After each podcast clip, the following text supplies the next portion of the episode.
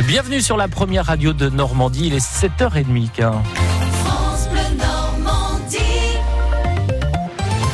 Votre journal avec Michel Legorjuc. Benjamin Veller, comparé aujourd'hui à Paris pour injures antisémites contre le philosophe Alain Finkielkraut. Des injures proférées à l'encontre du philosophe, c'était lors de l'acte 14 des Gilets jaunes le 16 février dernier. Ce gilet jaune de Mulhouse qui était venu manifester à Paris et qui s'était retrouvé face au philosophe près de la tour Montparnasse. Dans une vidéo qui a fait le tour des télés et des réseaux sociaux, le Mulhousien âgé de 36 ans apparaît visage découvert et revêtu d'un gilet jaune vociférant en direction d'Alain Finkielkraut des insultes racistes. Patrick Janton. Les images de cet homme en train d'injurier le philosophe dans une rue de Paris ont rapidement fait le tour de tous les médias.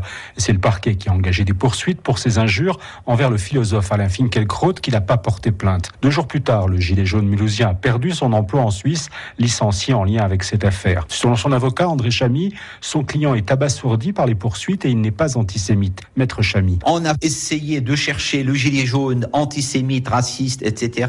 Aujourd'hui, M. Veller va être dans la position de se défendre, va s'expliquer devant le tribunal pour expliquer quelle est sa position, quelle est l'origine de ses propos et quel était le but de ses propos. Et derrière ça, il y aura également un débat juridique sur les infractions qui lui sont reprochées, leur définition, leur articulation. Toute cette affaire-là a été amplifiée, l'affaire Veller, qui va devenir le symbole du gilet jaune raciste antisémite. Les injures envers le philosophe avaient suscité une vague de condamnation par l'ensemble de la classe politique. L'homme encourt jusqu'à un an de prison et 45 000 euros d'amende. Procès aujourd'hui à Paris. Deux ans de prison avec sursis, euh, c'est la peine requise hier soir à Caen contre le président de l'association Notre-Dame Mère de la Lumière. 15 heures d'audience euh, au tribunal correctionnel de Caen. Le président de l'association devait répondre d'abus de faiblesse sur plusieurs membres euh, avec une série de témoignages contradictoires. Le jugement a été mis en délibéré au 11 juillet prochain. Les soins ont repris hier pour Vincent Lambert et on estime à 1500 cas en France le nombre de malades en état de conscience minimale. La ministre de la Santé, Agnès Buzyn, incite les Français à faire connaître leur volonté de fin de vie. La loi Leonetti de 2016 prévoit des directives anticipées. Nous en parlerons avec notre invité tout à l'heure à 8h15, Dominique Ribaud, président de l'Association des soins palliatifs dans le Calvados. Le scrutin européen J-5, les principaux candidats tenteront ce soir sur France 2 de mobiliser un électorat pour le moins désintéressé et de faire bouger les sondages plutôt stables. Et puis un casse-tête pour les communes, surtout les petites. Il faut trouver pour dimanche des assesseurs capables de tenir les bureaux de vote. Enfin, hier matin à Caen, 200 collégiens ont dû répondre à cette question. Quelle est ton Europe idéale? Réponse, celle qui protège la nature. Plus de l'info à 8h30, lui aussi consacré à l'Europe et plus particulièrement tout à l'heure à la sécurité alimentaire. Une douzaine de membres de l'association Boucherie Abolition en garde à vue. Ils ont été interpellés hier matin un petit peu partout en France. 12 militants antispécistes qui militent pour l'abolition de l'élevage. Ils avaient libéré, selon leurs propres termes, des animaux de plusieurs exploitations agricoles. Exemple dans l'Orne, un coup de filet lié à des opérations illégales menées à la mi-avril. Précision avec vous, Mathilde Lemaire. Les interpellations ont eu lieu un peu partout en France, notamment en région parisienne, à Tours, Nice et Toulouse. Il s'agit de membres, voire de responsables de l'association Boucherie Abolition, comme Solveig Alluin ou Vincent Aubry. Ils sont 12 placés simultanément, donc en garde à vue, en cause les récentes actions que l'association a menées dans plusieurs fermes de l'Orne, l'Eure et l'Eure-et-Loire. En décembre, mais surtout mi-avril, ils s'étaient introduits illégalement dans des exploitations pour libérer, je cite, les animaux de leur prison, des poules, dindes et truies, en l'occurrence.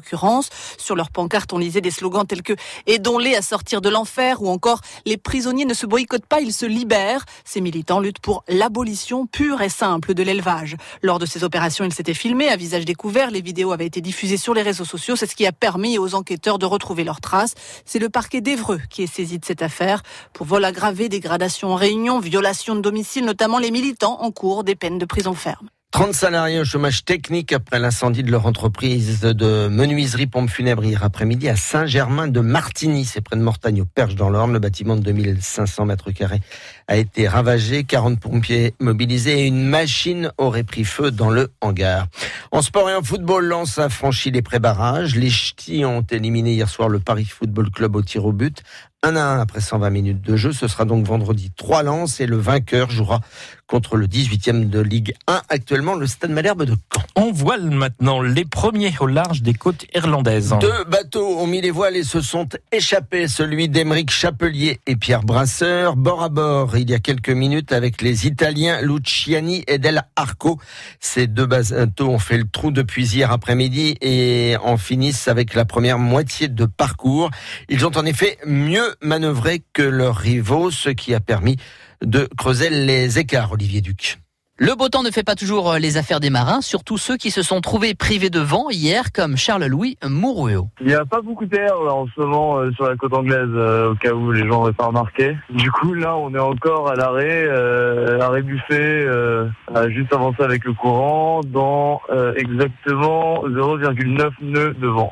Donc c'est pas joyeux. Et du coup, on a mis de la musique et puis on bronze. C'est pas mal. Je vais peut-être aller faire une petite baignade tout à l'heure. Le duo de skipper normand Brio Mazeneuve et Eric Varin estime avoir manqué la bascule du vent à une petite heure près. Là aussi, en calminé, Brio Mazeneuve a pris son mal en patience et avec humour. Alors c'est pas très reposant parce que tu sais comment ça se passe dans un pétole. Bah, ça fait un vacarme épouvantable. Notre seule distraction, c'est qu'en ce moment, on a un exercice militaire euh, avec euh, deux frégates de la Royal Navy et des avions de chasse qui passent assez bas. Donc c'est rigolo comme euh, mon, mon co-skipper s'intéresse beaucoup euh, à l'aviation cul. Mais on a peur qu'à un moment, ils nous prennent pour cible. Surtout que lui, euh, après deux jours de mer, il ressemble un peu à un argentin. Après le sud de l'Angleterre, les concurrents malheureux espèrent revenir dans la course dans la partie suivante du parcours en mer Celtique. Les premiers donc de la Normandie Channel restent au large de l'Irlande ce matin. Les Normands sont entre la 8e et la 13e place à plus de 60 000 des leaders. Le quintet se court à la Capelle. Les pronostics d'Hervé Fortin, 15, 17, 7, 8, 5, 16 et 2.